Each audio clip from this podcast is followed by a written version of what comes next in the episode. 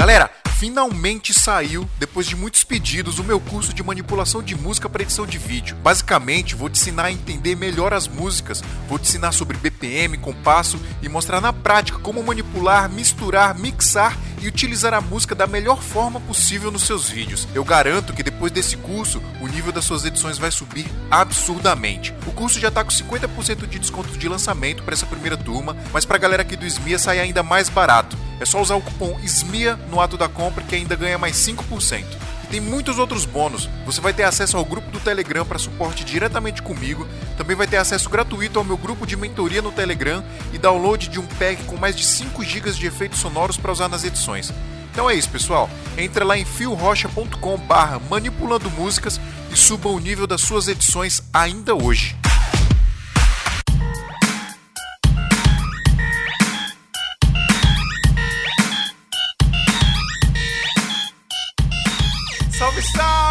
Nossa querida Santinha! Bem-vindos a mais um episódio do Santa Mãe do Iso Alto e aqui a gente fala de audiovisual. Eu sou o Fio Rocha e hoje nós vamos falar mal do YouTube, que o YouTube também é mal, igual o YouTube é top, mano. Estou aqui com a presença ilustre de Alexandre Montenegro. Graças ao YouTube a gente conhece o Sub-Zero brasileiro, cara. Deixa disso. Isso mesmo. E a Carreta Furacão. Ah, isso que é Carreta top. Furacão. Que mais? Isso, sanduíche X. Isso. ah, o Ale já gravou aqui com a gente, gravará muito mais a partir de agora, porque eu obriguei ele a gravar com a gente aqui muitos episódios. Tamo aí. Mas eu estou com, estamos com outra presença ilustríssima aqui de um cara fandárdigo que se chama Camilo Coutinho, o maior coach de YouTube que o Brasil já viu. É isso Salva mesmo, de palmas. Salva de palmas pra Camilo Coutinho. Coach de YouTube foi maravilhoso. Exatamente. Acabei de inventar esse termo aí pra você. Eu tô comprando agora, coachdeyoutube.com.br. Já era, Mesmo, perderam o já domínio. comprei, agora. Aqui nós só inventa nome top, ó. Santa Mãe do Alto. Coach de YouTube, quântico. Lançando moda, lançando moda. E por último, não menos importante, é Adriano Fortin. É eu.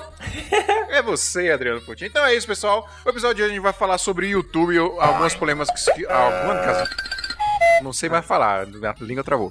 Tem Algumas- gente bolada aí com o YouTube. É Tem problema. o pessoal bolado, boladão aí, que o YouTube tá, tá estragando a vida das pessoas. E tem muita gente ganhando dinheiro aí. Gustavo Lima ganha dinheiro, o YouTube tá triste também, o Globo tá ficando doida. O Todo mundo tá quer louco. pontinha. Todo mundo quer uma pontinha Cada na um quer parada. um lei do lençol, puxando um lado, E o puxando pro Coronga, o Coronga tá só de longe assim, ó. Isso mesmo, briguem, briguem, briguem, briguem. Malditos. Malditos. Ah, então vamos lá, pessoal. Mas primeiro. Lembrando que o nosso podcast, O Santa Mãe do Alto, é um oferecimento da Brasil Box, a melhor loja para você comprar equipamento na internet, receber aí na sua casa com toda a segurança, com o melhor prazo e o melhor atendimento que existe na internet. Lá na Brasil Box você encontra todo e qualquer equipamento para fotografia e produção de vídeo. E caso você não encontre algo lá no estoque, você pode mandar mensagem para os caras encomendar, e eles vão passar para você orçamento, valor de frete, valor do produto e etc. Tudo bonitinho, tudo certinho. E o mais legal de tudo, como é uma loja online, obviamente você vai receber na sua casa aí com toda a segurança, com o melhor prazo, como eu já falei, mas você consegue parcelar também as suas compras. Então, tudo que você comprar lá, você consegue parcelar no cartão em até 12 vezes sem juros. Mas, caso você queira pagar à vista e receber um descontinho aí, existe essa possibilidade também. Entre em contato com os caras lá pelo direct no Instagram, pelo WhatsApp, tá tudo lá no site deles e pede aquele descontão para pagar à vista. Há relatos aí que a galera tem super descontos, paga um precinho muito bom, é melhor do que eles já fazem lá no pagamento parcelado, beleza? Ô, Phil, sabe o que, Hum. que tem de novo na Brasil Box, cara? Por quê? Se for sua primeira compra, o frete é gratuito, cara. Eita preula, aí sim, hein? Galera, não pode perder tempo então, hein? Aproveita. Isso aí é novo, hein? Aí é bom, cara. Chegar de graça em casa é a melhor coisa que tem. Exatamente, bom demais. E, e assim, dependendo do que for comprar, por exemplo, vai comprar um gimbal que é grandão, o frete geralmente é um pouquinho caro, né? Então esse frete grátis aí tem que aproveitar, principalmente se você vai comprar alguma coisa grande. Mas é isso, pessoal. Quer comprar equipamento com melhor prazo, melhor preço e melhor atendimento, é só entrar em brasilbox.com.br. Phil, sabe o que eu tô fazendo nessa quarentena, cara? O que, que você tá fazendo, Adriano Fortin, nessa quarentena? Cara, eu tô fazendo um curso da Ave Makers. Curso de Color Grading no DaVinci Resolve. Falar pra você, cara, tô amando o DaVinci Resolve, principalmente porque eu tô aprendendo algumas coisas no workflow de edição, né? Que eu, sei lá, costume de Premiere e tal, né? Então algumas alguns comandos, assim, você tem que mudar um pouco a, a nossa cabeça para fazer. Sim, a, a, o último episódio que a gente gravou aqui com o Bruno Baltarejo, ele me deu puxão de orelha, né? É, episódio que sai semana que vem, sai semana Isso, que vem. exatamente. Comecei a falar mal do DaVinci Resolve, ele falou, não, cara, não, faz o curso lá da VMaker, você tem que fazer. Eu vou fazer, Cara, esse mano. curso é bom demais, velho. E o legal dos cursos AV Makers é que a, pessoal às vezes pensa em curso online e tal, acho que é um negócio básico e é super complexo, né? É super completo, tem muito conteúdo sobre qualquer curso que vai fazer lá na AV Makers, é completaço, assim, cara. Formação completa mesmo, com certificado e tudo mais. Não é pouca coisa, não. Exato. E além desse curso aí de Color Grading, existem mais de 100 cursos lá no portal da AV Makers com valor único de uma assinatura, né? Então é a Netflix do audiovisual. Lá você encontra cursos de edição, de fotografia, de cinema, de color grading, né? De operação de câmeras, operação de gimbals, operação de drones, motion design, pré-produção e muito mais. Além disso, todo mês está saindo cursos novos. Então, assim, sempre vai ter conteúdo atualizado e renovado para a galera que quer aprender mais coisas. Exatamente. Muito bom, galera. Então, não dá para perder tempo nesse tempo aí de quarentena que a gente está tá sempre falando aqui. É bons momentos, boas oportunidades para a gente estudar e melhorar nosso conhecimento. Não é só curso, hein? Também tem templates, também tem modelos de contrato, planilhas, etc. E você tem suporte direto com os professores, o que é o mais fantástico de tudo, cara. Você conseguir conversar direto com os professores para tirar dúvidas dúvidas, etc. É bom demais. Então é isso. Quer aprimorar os seus conhecimentos sobre audiovisual e fotografia e tudo que envolve esse universo? É só você entrar em avmakers.com.br. Bom, pessoal, agora a gente vai ler e-mail. Se você não quiser acompanhar essa leitura de e-mails, se você quer, quer perder esse momento mágico da leitura de e-mails, que a gente aprende muito também, é só você pular pro número que você vai ouvir agora. 13 minutos e 30 segundos. Adriana, a gente tem um e-mail aqui. De quem que é? Deixa eu ver aqui. Como é que é o nome dele? Liu. Liu. É Liu, Liu Alan. Não, Liu Alan. É Liu é isso? Alan. É isso, isso mesmo? mesmo? Liu Alan Rocha, de Guaratiba, Rio de Janeiro. Cara, tem nome de cantor de rapper gringo, velho. Liu Alan, Liu Alan. Uh, vamos lá, vamos ver o que ele tá falando. Posso ler? Leia, leia, cara. Faz tempo que eu não leio e-mail aqui. Vamos lá.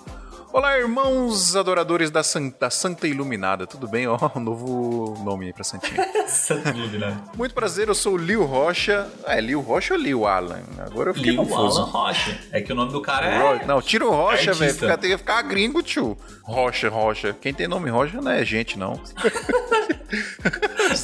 é, é seu, seu parceiro aí.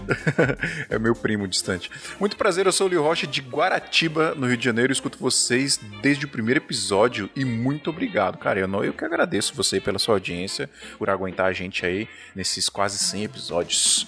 Sobre o episódio 83, eu tive muita dificuldade para fazer orçamento de videoclipe, porque os clientes vinham no WhatsApp e a conversa era assim: quanto é para fazer um clipe? Como seria esse clipe? Sei lá, queria um carro, umas minas. Pacote básico de clipe, né? Posso condizê-la. Tem que querer um carro, umas minas, uma mansão? Vamos lá. Às vezes a gravação era até simples, gravação na rua, só que a direção que era pesada. Aí a gente da produtora tinha um valor mínimo do mínimo e jogava um X a mais que achava errada, erradamente que cobraria os gastos zero. Ah, eles achavam erradamente ou que, que cobriria os gastos extras e não cobria porque eles achavam erradamente. Eu entendi a frase agora. hoje, depois de dois anos, hoje, depois de dois anos e uns 20 clipes de rap, nós mudamos o modelo de orçamento. Fazemos tipo do fio, só que com as diferenças. X reais para o lançamento exclusivo do nosso canal do YouTube, XX reais para o cliente lançar onde ele quiser, e tem uns extras que o cliente pode contratar como produção, figuração e materiais para divulgação do clipe. É assim, eu estou querendo produzir e conhecer as, as produções diferentes. Caso alguém tiver um trampo aqui no Rio de Janeiro e quiser, quiser ajuda, nem que seja coisa simples, eu só quero participar. Aceito água como pagamento. Meu Instagram é arroba coisas de Lio. Ah, é o Instagram do cara, Lio com L-I-L, um L só. Se bem que a água aqui do Rio de Janeiro não tá legal, é melhor, é melhor não ser. Beleza, Lio. Então, alguém que tiver produção aí que precisar de um assistente aí legal, o cara tá cobrando barato aí, ó. Pode ser um refrigerante, então, já que é água. Uma cerveja, Trocar uma, uma Coca-Cola. Já tá ótimo. Exatamente. Bom, é isso Só- aí, mano. Eu acho que o jeito, o jeito mais legal pra você faz, é, cobrar trampo de videoclipe pra artista independente é esse. Você cobra o seu trampo de filmagem, direção e edição, que é basicamente é produzir o clipe. E aí, as coisas a mais que o cara vai querer colocar, se ele quer ficar incrementando com um monte de coisa, você vai agregando esses valores com coisa a mais, tipo produção, figurino, locação, cenário, essas paradas aí você vai colocando um valor extra, né? É, Mas deixa claro também que se você for num lugar legal, botar música pra tocar e filmar um cara fazendo a performance dele, você vai ter um videoclipe, né?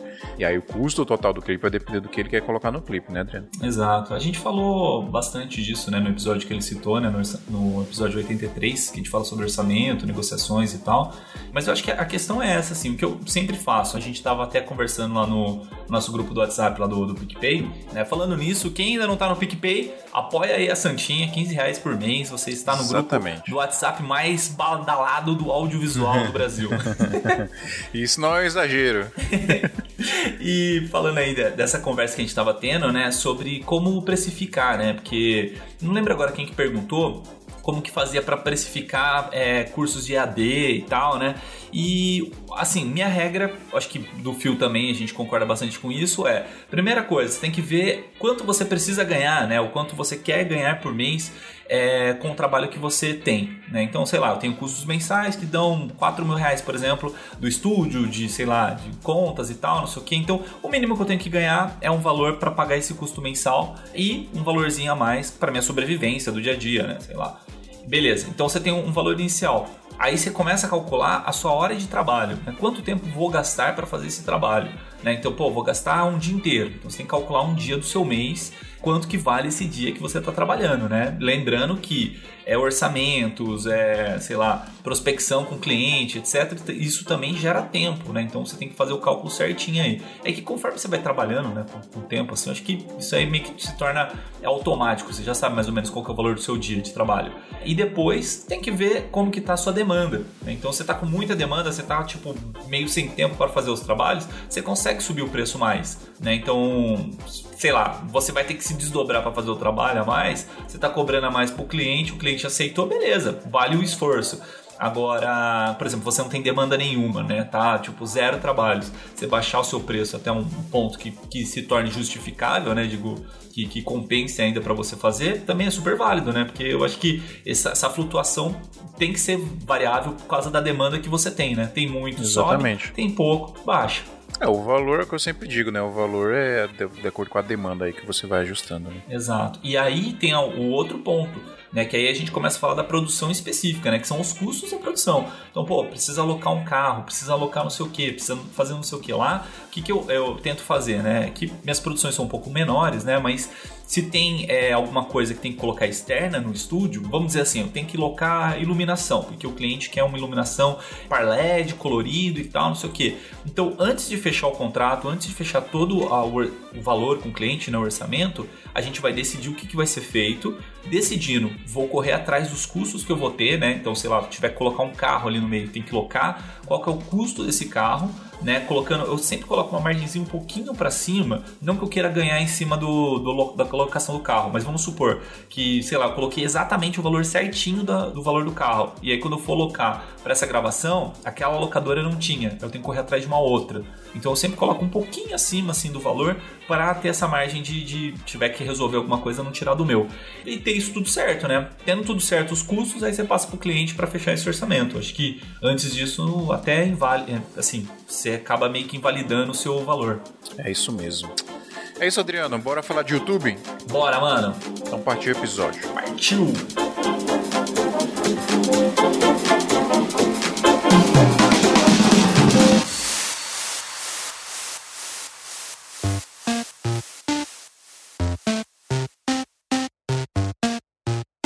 Pessoal, o Ale já gravou com a gente aqui outras vezes. Qual é o episódio, Adriano? Vai agora, 5 segundos pra você falar qual é Nossa, o sei episódio. lá, 60 Eu não e lembro. 4.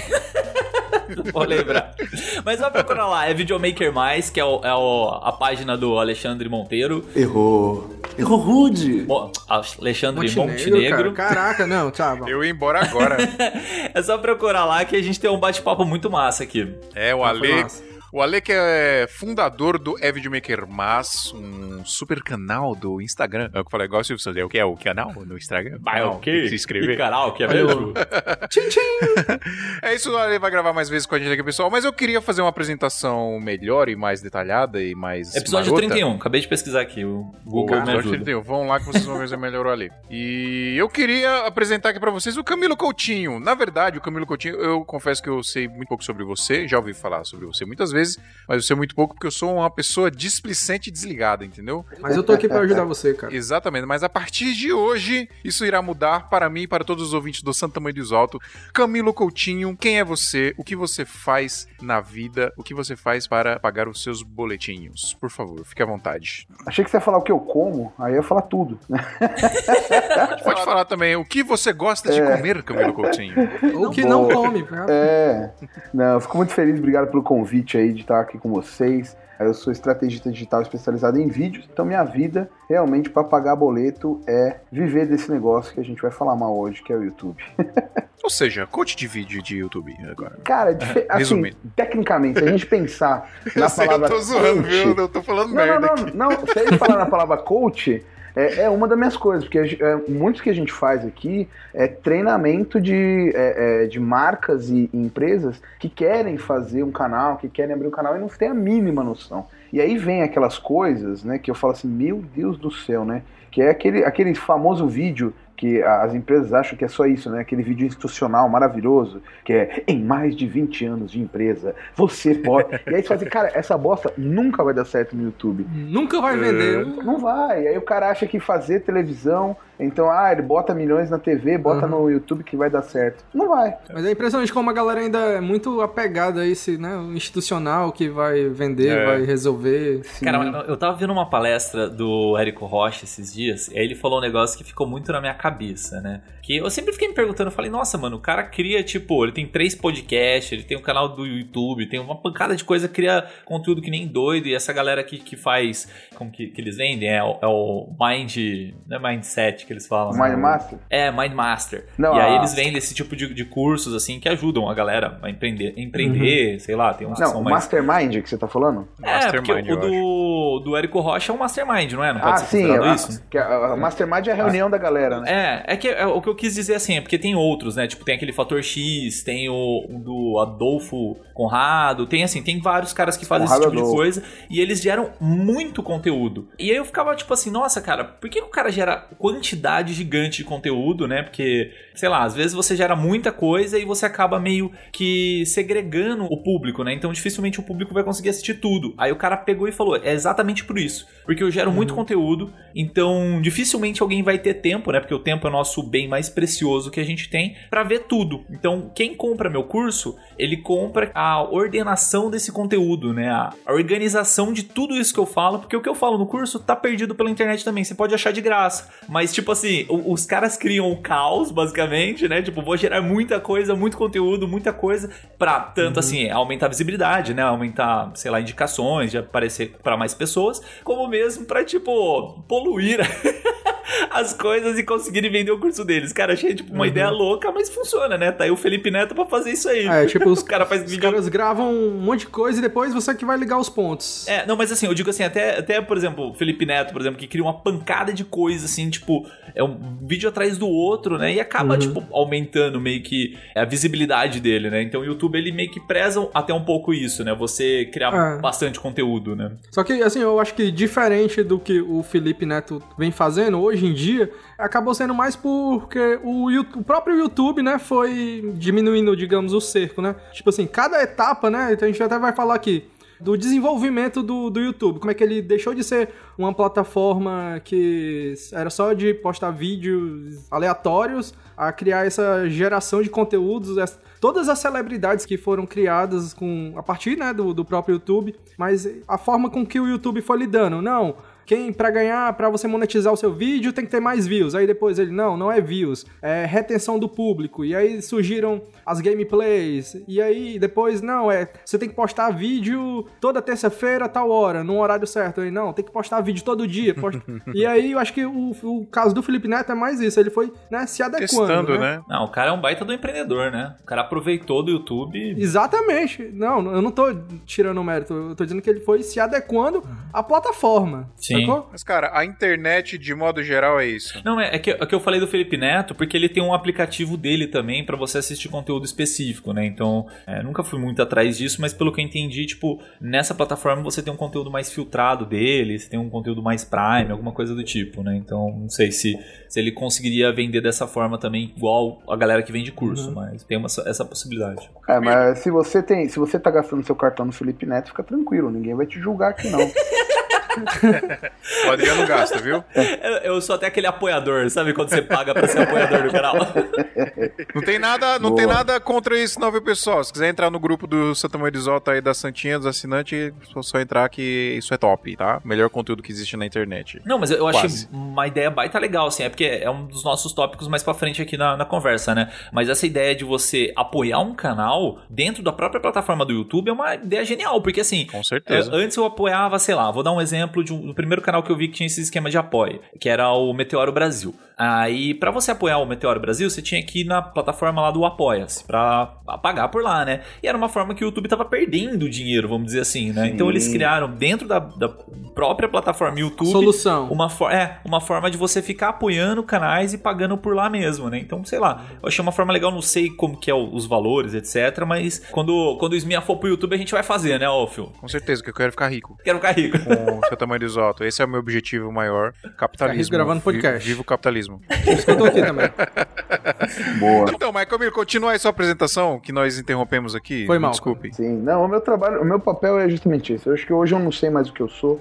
É, eu comecei como publicitário, agora comunicólogo. Hoje eu faço palestras, roteiros, canais. Já teve podcast. infoprodutos, tem o podcast que preciso retomar, chama Falando de Retome. Vídeos. Cara, é- e aí é- é- o ponto é justamente igual vocês, a gente começa a se enrolar com tanta coisa. Ah, vou fazer isso, vou fazer aquilo, vou fazer isso, vou fazer aquilo. blá, blá, blá. Quando você vê, não dá mais tempo de fazer nada, né? Camilo, o, o, Play de Prata hoje ele não é. Pelo que eu entendi, ele não é só um canal, ele também abrange outros canais. É tipo uma Isso. rede de canais. É, hoje a gente não é uma rede porque a gente não é uma MCN, né? Uma MCN é uma- um canal que abrange outros canais. Mas a gente tem a parte toda de treinamento e desenvolvimento de canal. Então, por exemplo, hoje a gente tem 25 canais que já chegaram a 100 mil inscritos por nossas estratégias e nossas contas, né? E dos canais mais variados possível. Então não é só canal de vídeo. Então, assim, a gente tem um canal, por exemplo, das minhas queridas Patrícias, que é o canal Tempo Junto, que é o canal de criança que agora na quarentena explodiu. A gente tem o canal é, do Jean de Oliveira, que chama Violino Didático, que é um canal de música clássica com mais de 100 mil inscritos no Brasil, que não é um país conhecido por música clássica, né? Então, assim, Sim. o negócio, é como eu falo, o negócio é fazer negócio, né? Uhum. Então, a gente trabalha muito essa parte estratégica, né? Então, assim, claro, o YouTube é, é o ponto mais forte, o YouTube é o que traz mais rentabilidade, mas nem sempre é o, é o melhor ponto.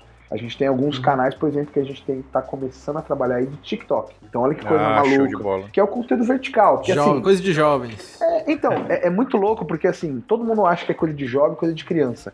Mas se você pegar é, perfis, por exemplo, como o André Vasco, que é um cara que era da TV e tá fazendo um conteúdo é, de infográfico visual muito bacana. Se você pegar aí o conteúdo da NBA, por exemplo, é um conteúdo muito bacana. Ou seja, quem começar a ficar de olho nisso, ele vai vir cada vez mais forte. Então, igual o IGTV do Instagram, que nasceu em 2018 e ninguém levou fé, e agora ele é um dos das maiores fontes de tráfego em vertical para o Instagram, de você poder fazer coisas. Então, assim, é legal você estar de olho no vertical. E o, o TikTok faz parte desse ecossistema muito, muito louco. né? Como saber isso? Esse é o meu trabalho. Meu trabalho de algoritmo, de estratégia, de dados, para a gente saber onde que está cada audiência. Então, assim, será que eu devo fazer um infoproduto ou será que eu devo fazer uma área de membros? Será que eu devo né, pegar membros no meu canal? Será que eu devo fazer um, um padrinho, um Patreon? Será que eu devo fazer lives? Será que eu devo fazer close friends? Existe Ir um atrás de patrocínio. ir atrás de patrocínio. Existem inúmeras maneiras de ganhar dinheiro que não é só o vídeo.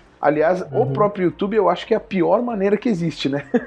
Porque Diretamente, né? diretamente no YouTube, é a pior maneira. Hoje eles consideram mais vitrine, né? O YouTube do que como a fonte de renda Sim, principal. Sim, sim. Porque se criou muito, muito esse negócio de que, ah, quero ganhar dinheiro com o YouTube, viver do YouTube, e hoje o que a gente vê é que o YouTube é só mais a vitrine do que É. a fonte de renda principal. De- Até de canais grandes, né? Sei lá, como o do Castanhari ou de outros aí. É, acaba sendo só a vitrine deles. É, o ponto é simples, é só você pensar e fazer assim. Quando você faz um anúncio, você pensa lá, pô, eu tô pagando um real por clique. Esse um real, quando você tem um real por clique, eu tô falando um real, que é um número muito alto, mas só pra gente ter um parâmetro de cálculo básico aqui. Esse um real que vai pro criador é 55% pro criador e 45% pro YouTube, tá? Então assim, você precisa ter uma pessoa que não tá usando adblock, que assistiu seu conteúdo, que assistiu o anúncio e que clicou para você ganhar 55 centavos. Versus, China. por exemplo, se você tem um infoproduto, você tem um e-book simples, sei lá, que custa 50 reais, e você vender um e-book de 50 reais, você já ganhou aí 100 vezes mais do que um clique, né? Isso brincando em, em cenários que o clique está um real. Por, mas tem lugares que é 10 centavos, e aí você vai ganhar 0,005 centavos. Então, assim, para canais grandes, para canais que têm um volume muito alto, vale a pena brincar com anúncio, vale a pena ter, ter anúncio lá. Mas para quem está começando, para quem tem é, é conteúdo muito nichado, né? Então, por exemplo, que nem eu falei para vocês aqui, né? É o canal Tempo Junto, que é feito para pais que querem passar mais tempo com, com os filhos e eles ensinam táticas, é, táticas não, jogos, exercícios, é, táticas para criança calar a boca na quarentena, né? Não tô brincando, mas é, é, é isso, né? Então assim, é, quanto mais nichado você for, menos pessoas você vai atingir. Só que ao mesmo tempo, essas pessoas estão muito mais propícias Engajadas. a comprar um conteúdo seu, né? Então exatamente. Então esse ponto é muito, muito legal.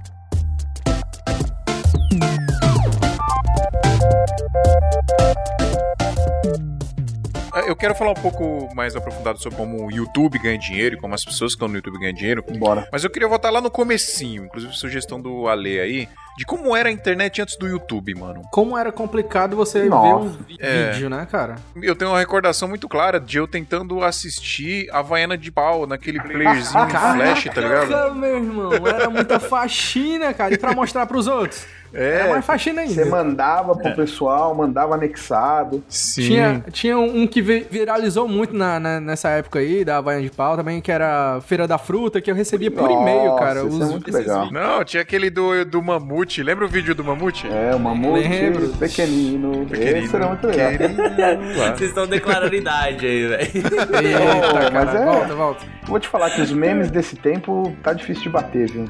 Era o É. meme que a gente assistia 10 vezes, Pô, né? O mesmo muito legal. Ah, mas é porque só tinha isso, mano. Não, É não vamos falar que antigamente era melhor, porque não era, velho. Não, acho que a gente vai superando, mas aí tem, tem, a- tem a saudade Era mais sofrido. nostálgica, né? Você Tinha, mais, tinha mais valor. Um kbyte tinha mais valor. Cara, mas assim, vocês estavam até falando do- da monetização, né? Eu joguei aqui no, no Google aqui pra dar uma olhada. O YouTube ganha um dólar a cada mil acessos no vídeo dele, né? Então, pelo que eu entendi que o Camilo falou, esse um dólar ainda é dividido, né? Entre o YouTube e o, e o cara que faz o conteúdo. Mas esse valor já foi mais alto, né? Antigamente, que eles foram baixando o valor. É, que foi se moldando, né? Exato, que foi se moldando. E eu acredito que esse molde foi do YouTube pra se adequar com o público que estava entrando no momento. Porque no começo do YouTube, eu entrava pra ver vídeo trecheira, assim, sabe? Tipo, vídeo, Uhum. sei lá, que a galera gravava em casa. Eu tenho uns vídeos lá antigão Mano, eu não assim. lembro do começo do YouTube, cara. Eu não lembro, assim, lembro. como era, o que que eu entrava pra assistir, tá Tinha ligado? aquele layout meio prateado. Nossa, Era né? um zoadão. Mas assim, cara. tipo, eu, eu entrei nele, já tinha uns dois anos já o YouTube, então não era, tipo, novo, assim, tá ligado? Mas era assim, era só canais de, de brincadeira tal, não sei o quê. De brincadeira que eu falo assim, tipo, a galera filma em casa, criança mesmo, sabe? Tipo, vestido de ninja, pulando nas camas, sabe? Tipo, Acho que a própria proposta do YouTube nessa época era de vídeos pra você compartilhar entre os familiares. Até, acho que, se eu não me engano, o primeiro vídeo, que é o- um dos criadores, sei lá, um dos fundadores assim, num, num zoológico, é um vídeo curto, assim, de 30 segundos. É o primeiro vídeo do YouTube. E aí ele só, tipo, é um vídeo de uns 20, 30 segundos, ele no zoológico, tipo, um, como se fosse um protótipo do que é, é, seria o vlog, É. alguns Aham. anos mais pra frente, né? Que é vídeo sobre coisas banais da vida, né? A vida como ela é. E aí eu acho que assim, as etapas que o YouTube passou foi exatamente isso. Ele passou numa primeira etapa, que era isso, que era pra você compartilhar seu dia a dia com os amigos, etc. Até porque ninguém Aí- sabia pra onde ia, né? É, Então, É. aí pas- passou para uma segunda etapa, que aí já começa a- as ideias de vlog, que é um conteúdo fácil, simples de se fazer, né, Uhum. relativamente. Mas aí começou a ganhar uma no- notoriedade gigante, né, sei lá, com o PewDiePie. É, começou, com- começou-se a surgir as celebridades, cara, Exato. que eram 100% vindas do YouTube. Já você não tinha mais aquele televisão pro YouTube, era do YouTube pra televisão, né? Começou a surgir É, esse... só que o YouTube ainda era uma plataforma bem underground. Quem era do YouTube conhecia as regras do YouTube, né? Tanto que os rewinds Uhum. do YouTube, assim, era tipo piada interna. Ninguém entendia, assim, tipo, empresas não iam entender as piadas internas. Tanto que o rewind foi é mudando difícil, né? conforme o tempo. É, o rewind, só pra galera que não, não- não sabe, é um vídeo que o YouTube faz todo ano, colocando os melhores acontecimentos que aconteceu no ano dentro da plataforma. Uhum. E É, aí tem muitas passou. aspas, né? É, ah, é, assim.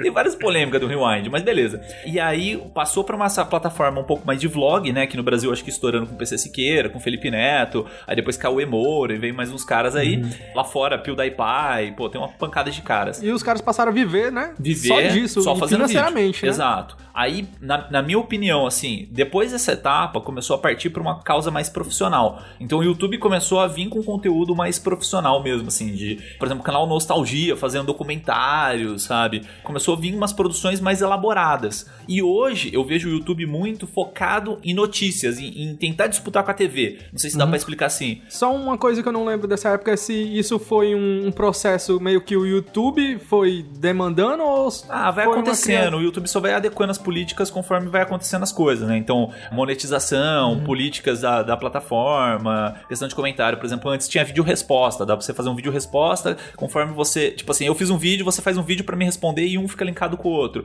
Aí o YouTube tirou isso, sabe? Tipo assim, ele foi se adequando. E aí hoje eu vejo ele muito querendo disputar com a TV. Por que disputar com a TV? Pô, tem uma aba lá que é esporte, que é pra você assistir jogo de futebol, sabe? Notícia. É, um- agora, no- pelo menos na minha home, ela vem, tipo assim, dividido por, por fileiras e tal, e uma das fileiras é notícias, que é tipo, sei lá, coronavírus, é, sei lá, o governo brasileiro, como que tá o mundo e tal, não sei o que. O tipo, YouTube, o YouTube sempre foi do Google? Não, Não. ele foi comprado por um bilhão, assim, foi uma das me- melhores compras, assim, de startups que teve. É, ele foi criado por três caras que, que foram do eBay, né? Não, do PayPal. PayPal, PayPal. Eles venderam o PayPal pra, pro eBay e criaram o YouTube. O YouTube.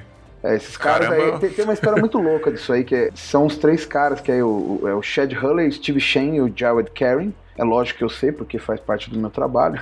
Sim, por favor, conte-nos. Vou te falar, ele- eles não venderam por um bilhão de dólares, né? O que eles chegaram e colocaram lá foi dia 15 de fevereiro de 2005, que foi junto com é, esse vídeo que o Ale falou do, do zoológico, que é- foi um dos fundadores lá, que é o Me at the Zoo, aí que o cara foi no zoológico de San Diego lá, se você quiser procurar aí, estiver escutando, vai lá. Então assim, ele foi adquirido por 1,65 bilhão de dólares em ação. Então assim, não é um bilhão não, foi 1,65. E assim, e dessas coisas muito loucas, né? Assim, foi uma aquisição prática muito legal, mas eh, tinha uma empresa de tubos e conexões que chamava Universal Tube, Universal Tube. E aí essa empresa, ela tinha o domínio YouTube, que em inglês U é You, eles leem, né, YouTube. Sim, aham. Quando anunciou essa compra e eles começaram a entrar, o site da empresa caiu. Porque ninguém digitava U com Y ou U, digitava U. E aí ficava YouTube. Então todo mundo ia assistir vídeo caía nesse site de, dessa empresa de tubos e conexões aí. E aí o que aconteceu é que eles realmente tiveram que mudar depois o, o site. Mas essa história eu acho bem engraçada, porque ela trouxe várias brincadeiras depois, que até o, o- dentro do Google, acho que todo mundo que usa alguma coisa do Google sabe que tem o dia da mentira para eles é muito forte, né? É o dia 1 de abril, sempre tem alguma brincadeira por conta dessas coisas. Então assim, ah, pô, você sabia que o primeiro site do YouTube caía numa site de tubos e conexões? Então parece uma brincadeira, mas realmente era. Então assim, é- essa história que foi construída assim é muito, muito, muito legal. E esse nome veio exatamente disso, não de tubo, né, mas de vo- you, você, YouTube, TV, você no dentro tubo, né? Então, assim, tem toda a Sim. ver essa coisa da, da televisão, né? Você se transmite, você na telinha, né? Você na telinha acho que seria o nome em português, né? Brasileiro, né? Você na telinha. Então, desde o começo, a ideia do YouTube já era ser meio que uma rede, uma proto-rede social pra você postar vídeos pessoais. Isso. O negócio deles era o seguinte: estava criando as câmeras digitais. Muita gente já veio né, no Flickr, né, aqui no Brasil, o Vlogão, o Fotolog. Eles falaram, poxa, a gente tem que fazer aí. A ideia deles, que eles contam, que tinham que fazer aí alguma coisa para guardar os vídeos, né? E aí, pô, como guardar os vídeos? E aí eles começaram a criar. Mas, se você voltar nessa época, a gente tem um brasileiro, que é o Mackenzie, que foi um precursor do YouTube e que quase criou o YouTube brasileiro, que foi o Videolog, que é mais ou menos na mesma linha, né? No mesmo tempo, ali perto, os dois criaram a mesma coisa. A diferença é que o YouTube foi comprado pelo Google e aí, né, não dá pra competir com esse pouco de dinheiro Aí a mais que eles difícil. tinham, né? então, é- esse é o bônus, mas o ponto sempre foi trazer isso aí para como colocar, porque nessa época, pra você assistir um vídeo, você tinha que baixar o Real Player, o DirectX, né? Então, assim, eram coisas Sim. que, pô, pra você assistir um vídeo, era mais fácil você assistir um GIF animado que alguém decodificou um vídeo pra virar GIF do que você baixar um vídeo, né? Um vídeo, pelo amor de Deus. Você, assim, eu lembro da gente botar em disquete pra poder assistir. Ah, eu fiquei a noite inteira baixando aqui, ó. E provavelmente caiu a internet em algum momento aí. É. Pode que fazer o crer. download de novo. Ou o cara baixou e aí quando foi ver no final, era um, um- alguém botou uma giromba lá no meio, né? Mano, dá uma raiva. E quando teve aquele raiva, negócio do. do o Adriano já Rick- pegou as girombas nos vídeos. Todo dia essa Dá história de. Não, mas a- o YouTube, ele fez um, num primeiro de abril um- uma zoeira, assim, que todo vídeo que você entrava caía num vídeo do Rick, Rick Rowling, né? Que fala Rick. Ah, esse é muito legal. Mano, Susto, que- cara. É, tipo, é um carinha dançando, tá ligado? E, tipo, mó aleatório. E todo vídeo que você clicava caía nesse vídeo desse cara, tipo, de zoeira. Eu falei, nossa, mano. O YouTube acho que ele é muito responsável pelo sucesso de muita gente que trampa com audiovisual, assim, porque se não fosse o YouTube, por exemplo, a gente não tinha essa produção de videoclipe massiva que tem hoje, né? Vide com o Dizila aí, que né, é o maior que. Não, cara, até hoje eu tenho que agradecer aqui ao Vitinho12 que me ajudou a configurar o OBS aqui um dia desse aí, velho. Aí, ó. Vitinho12. Vitinho 12, obrigado, Vitinho 12. Era um, tutorial, 12 era um tutorial, um tutorial no bloco de notas com uma música bem dançante, assim. Cara, eu direto faço isso. Não, mas eu, eu digo no sentido de, de, por exemplo, antes pra você assistir um videoclipe ou pra você ter um videoclipe Ó. gravado, se você tem uma banda, sei lá, independente, você não gravava um clipe e colocava na MTV, tá ligado? Não era simples assim. Tipo, era o sonho de todo adolescente que tinha banda aí nos anos 2000 ter um clipe veiculado lá na, na MTV. É, cara. Tinha as estreias, né, cara? Tinha as estreias no Fantástico do- dos clipes, sei lá, clipe Sim, do Michael Jackson, sim. clipe do Beatles, né? Tinha as estreias no. E acho que foi uma parada que foi uma coisa levando a outra, no efeito dominó. O YouTube possibilitou a possibilidade de artistas independentes terem videoclipes na, na plataforma, e aí isso levou profissionais independentes que trabalham com produção de vídeo a ter trabalho, a ter emprego. Porque esses caras, ô, produtoras hoje, a minha inclusive, e muitas outras produtoras no Brasil, vivem de fazer clipe pra artista colocar no YouTube. Não é mais pra colocar num canal, né? A parada é colocar no YouTube o clipe e é lá que a, que a coisa acontece. Que é a distribuição, né, cara? Exatamente, a distribuição é lá. Eu, eu acho que isso muito disso se deve a pouca burocracia, né? Você só tem que ir lá, criar uma conta e pronto, subir o vídeo lá e depois divulgar o link, né? Pois é. Falando em, em burocracias, vocês lembram até. Entra um pouco no, no que a gente tá falando hoje, né? Que é a questão até do YouTube querer derrubar as lives, né? Da, da galera. Mas vocês lembram que há um tempo atrás tinha a tal da sopa? Alguém lembra da sopa? Que era. A sopa e pipa, Aham. né? E Sopa, pipa, regula- é, regulamentação da internet. Então, essa bola já foi levantada e vai ser levantada com certeza outras vezes. E é uma coisa meio que ficou assim, né? não foi pra frente, né? Aqui no Brasil a gente teve o Marco Civil da Marco internet. Civil, então, é.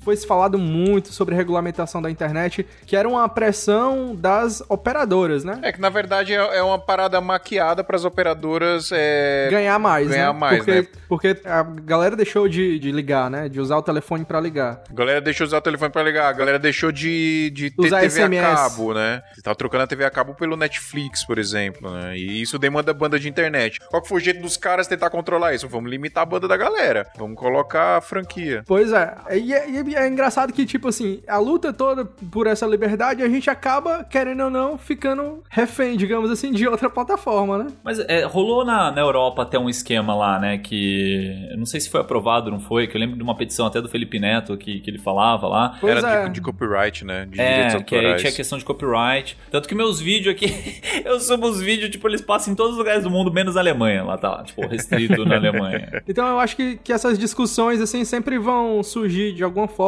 falando sobre tanto da internet de modo geral, né, que envolve várias questões, como direito autoral, né, que é uma coisa, para alguns órgãos pode ser uma coisa meio vaga, direito autoral, né, então tem essa, ninguém sabe até onde é o direito do artista receber, quem é que ganha, quem é que ganha mais, quem é que não ganha, se é livre para todo mundo usar. É porque é complicado, assim, esse negócio de direito autoral, porque, tipo assim, no YouTube tem a questão do fair use, né? Que é o uso, como posso dizer? Consciente, É né? o uso justo, né? Isso aí. Que eles... É, o uso justo, Mas exato. é só fora do Brasil, esse que é a merda. É, mesmo, cara? No Brasil isso não existe. Esse é um ponto que Como não assim? tem. Explica melhor o que que é isso aí pra galera. É, o Fair Use, ele, ele pauta que você pode usar qualquer tipo de conteúdo seguindo algumas regras de uso justo. Que seria, por exemplo, eu posso fazer uma paródia de qualquer conteúdo que está lá, porque eu estou fazendo uma interpretação. Eu posso fazer um remix, então eu posso pegar de repente qualquer frase engraçada que a gente falou aqui no podcast e usar para fazer isso. E eu posso fazer um conteúdo opinativo.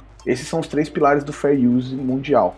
No Brasil, infelizmente, é, por conta de outros direitos que se sobrepõem a isso, não existe o fair use total, ou seja, eu não posso usar qualquer conteúdo para fazer isso. Então você não pode pegar uma parte do, do, sei lá, do que a Anitta lançou agora e botar no teu canal só para fazer isso. Né? É, por exemplo, o pessoal fala muito da questão de banda, as bandas de forró costumam fazer as versões, né? Sim. versões de, de tradução de música, então. Então a gente já teve casos que, tipo. Que geralmente é, são muito melhores que as originais. A Scorpions, que é uma banda gigante, é, processando a calcinha preta, né? Que absurdo, inclusive. viu? É um absurdo Fico isso. imaginando como é que foi esse processo, né? Eles processando. Quem estão processando? Calcinha preta. Imagina o cara que traduziu, né? Ó, Black Panther. Black Pants. Black Pants. O que, que é Black Pants aqui? Brazilian Musical Group Black Pants.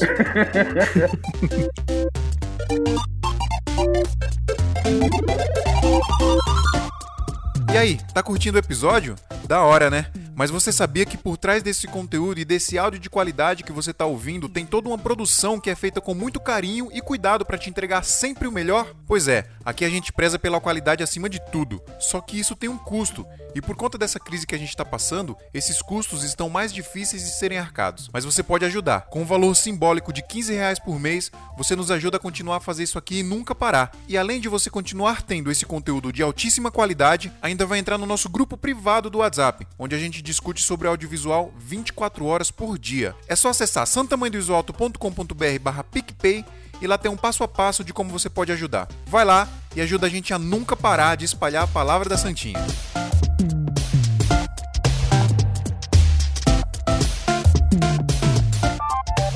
Ô Camilo, mas não tem um esquema que você pode usar trechos de vídeo de até 3 segundos e tal? Ou isso aí é tipo só lenda? Ou é só porque a ferramenta do YouTube não consegue identificar? Esse é um dos grandes é, mitos que existem na criação de conteúdo. Você pode usar Abraço, 3 Castanhari. segundos, 10 segundos. Então, assim, é, na plataforma mesmo, eu faço parte de um grupo do próprio YouTube chamado YouTube Contributors Mundial, que a gente estuda isso, e eles mandam, e a gente faz. Cara, frequentemente o que eu mais gostaria é que eles pudessem, que a gente pudesse realmente usar e fazer, mas não, você não pode. O que acontece é o seguinte, às vezes você põe um, um GIF, o que nem as pessoas fazem, é, principalmente em vírgula sonora, né, em podcast, ou faz uma transição, bota uma cena ali e tecnicamente a, a grande maioria não consegue dar vazão para denunciar todo mundo. Então esse é um Uhum. ponto. Então, por exemplo, Acaba passando, né? é, acaba passando. O cara fala, pô, eu vou denunciar o canal de mil inscritos, 10 mil ali e tal. Mas se a gente falar assim, no caso que é muito famoso, como você falou do Castanhari, quando ele fez a questão do uso do episódio dos Simpsons, a Fox foi com os dois pés no peito, entendeu? E falou, cara, ou tu tira isso, a gente derruba o teu canal. Só que é, ele já tinha outras coisas que ele tinha usado de outras, outras empresas, né? E, e, claro, eu não tô colocando o caso dele aqui pra não colocar ele na fogueira, porque eu acho que assim, a culpa não é, não é dele. O conteúdo dele, se fosse internacional, não teria problema nenhum. Como, por exemplo, tem o Watchmojo. O Watchmojo é um, é um outro site que só fala de cinema e ele vive de fazer top 10. Então ele pega de todos os estúdios, de todas as coisas, ele tá usando, né? Então, assim, infelizmente é aqui no Brasil que a gente não tem esses pontos aí, que é horrível, né? Infelizmente. Mas isso é uma coisa que veio até se estendendo de outras formas. Por exemplo, você até pode levar-se em consideração e de entender um pouco o lado da empresa, né? Tipo, da Fox, de não querer que eles usem a marca, os Simpsons. Mas, digamos, por exemplo, tem outros vídeos hoje em dia do Castanhari, então isso é o que levou até, um, digamos assim, uma certa guerra de criadores do nível do Felipe Castanhari com a plataforma YouTube, é a forma que foi se dando também a monetização e a desmonetização dos vídeos deles. com por certeza. exemplo, o Castanhari tem vários vídeos fodásticos, né? Super produzidos. Tem vídeo que ele já, ele já abriu, que falou que gastou muito dinheiro para produzir um vídeo, né, de uma hora. Por exemplo, aquele vídeo lá sobre o Egito, sobre as pirâmides.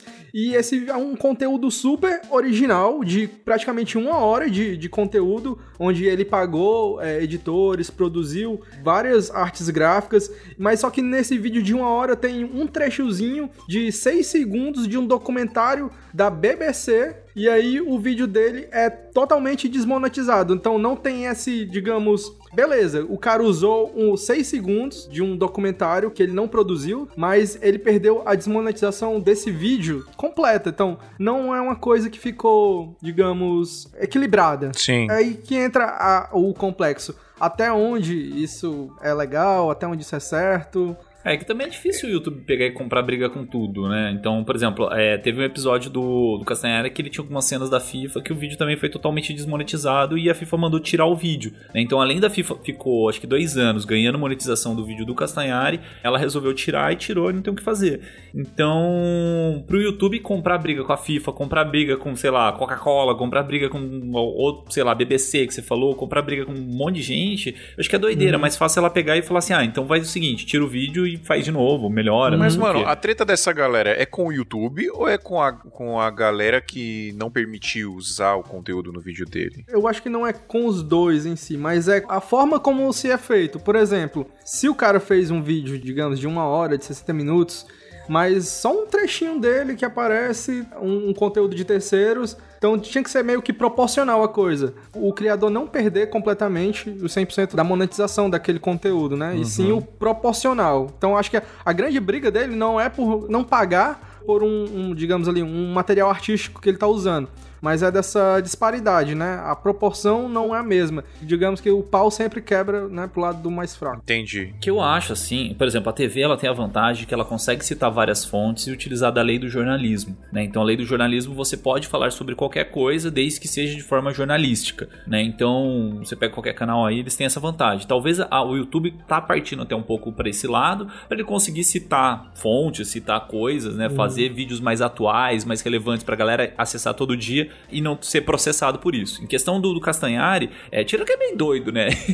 ele, tipo, ele teve até um documentário da Netflix lá que ele explodiu o budget do documentário e tirou dinheiro do bolso dele pra fazer, né? Tipo, super acho legal isso, né? Mas, tipo, pensando no aspecto empreendedorismo é meio doideira. Mas, assim, falando dele com a relação do YouTube, hoje o YouTube pra ele é uma vitrine, cara, porque é o quem, onde que ele vai conseguir trampo, sei lá, de patrocinadores que vão pagar por fora pra ele fazer um, um vídeo falando sobre alguma coisa, ou fazer uma viagem pra uma empresa X, ou fazer um documentário da Netflix e tal, né? Então, eu acho que tem essa questão, mas um ponto que eu queria puxar com vocês é como que o YouTube ganha dinheiro? Porque pra ele fiscalizar todo mundo e fiscalizar todos os vídeos, ele precisa de equipe, ele precisa gastar dinheiro, né? Ele precisa de, sei lá, estrutura e tal. E como que o YouTube, a plataforma, ganha dinheiro?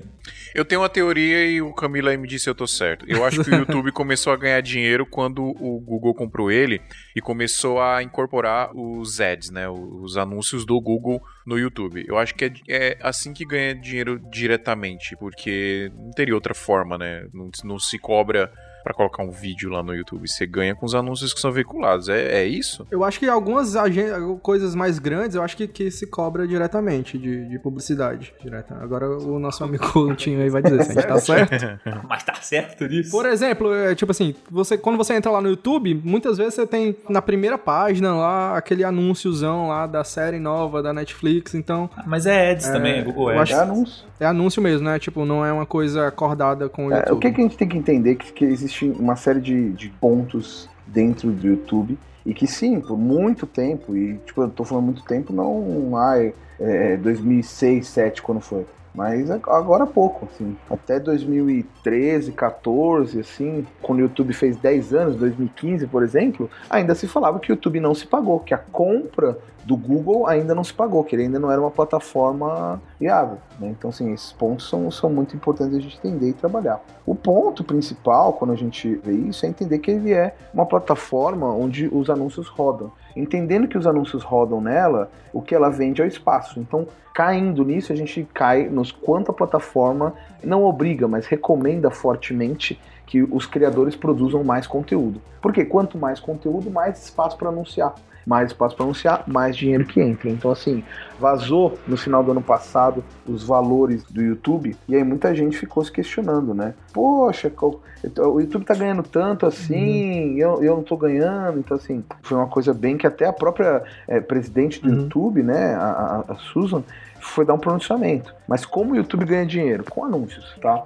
Anúncios simples, ou seja, a gente, se a gente quiser anunciar, por exemplo, quero anunciar meu, meu curso de estratégia, eu vou lá, abro uma conta no Google Ads, que também faz parte da família Google, e anuncio no uhum. canal de vídeo para as pessoas comprarem. É a jeito mais simples. Segunda maneira, eu posso ter um gerente Google, digamos que eu sou uma marca grande, e aqui eu não quero falar nenhuma marca grande, né, para a gente ainda ter o jabá, mas digamos que eu sou uma marca grande, um grande varejista, e eu tenho muitos produtos. Então o que eu vou ter? Eu vou ter um gerente lá dentro, e eu vou ter acesso a formatos especiais. Esses formatos especiais são esses que você falou, né, Alexandre? Então, por exemplo, quando eu entro na home do YouTube e tem lá, como você falou, a Netflix falando lacada de papel, esse formato, uhum. ele é o chamado masthead. Então, esse formato, ele tem um custo para ficar ali durante 24 horas. Né? Então ele fica durante 24 horas com aquele anúncio. É, eu, como anunciante, nunca vi, tipo, como é, que, como é que eu chego assim, tá entendendo? Por isso que eu tô, tô perguntando. Nunca vi. Sempre tem aqueles, aqueles padrões, né? Uhum. O de pular o vídeo, streaming tal, o bumper. Mas esse nunca. É, esse você vai ter que ir direto com alguém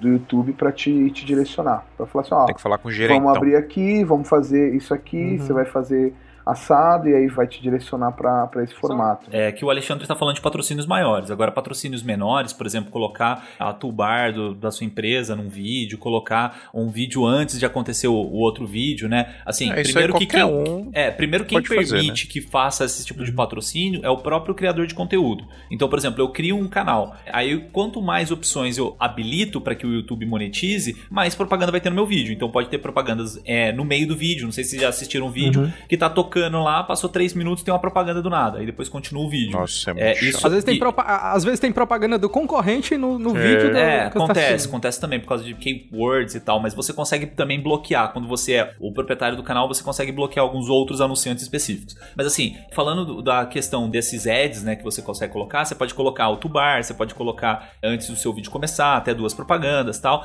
E aí os anunciantes vão falar pro YouTube, né, dentro da plataforma do, do YouTube, né, do, do Google Ads, né, se não me engano, falar assim, ó, eu quero que meu anúncio apareça dessa dessa forma e eu quero que meu anúncio seja de, desse jeito. Aí o YouTube que vai fazer meio que esse direcionamento para onde que esse, o anúncio vai aparecer. Eu queria só saber do, do Camilo se esse anúncio, esse que, que, a gente falou maior, ele já é um valor estimado, tipo, ou é lance também, igual dos outros? Não, ele é um valor fechado, ele é um valor fechado. Um valor fechado. É, um masthead, one shot, tem, tem vários desses, desses formatos que eles podem fazer. Então, por exemplo, quando a Coca-Cola fez aquela latinha com o nome ela comprou vários canais, várias, vários anúncios com o nome do canal para aparecer nos canais. Então, assim, isso é fechado, né? O Masthead, quanto que tá? Eu não sei hoje, né? Mas a última vez que eu vi ele tava em torno de 100 mil reais. É o dia. Diário. Baratinho, baratinho. Cara, sem conto. se você pensar que ele tá para todas as pessoas que acessam o YouTube uhum. no dia, que acessam a home, se você, tipo, todo mundo que tá na home do uhum. YouTube vê o teu anúncio e você não vender nada, o problema não, é, não é o formato, difícil, né? né? O problema é, é o teu, teu, teu produto ser uma bosta, né? É teu produto. Então, assim.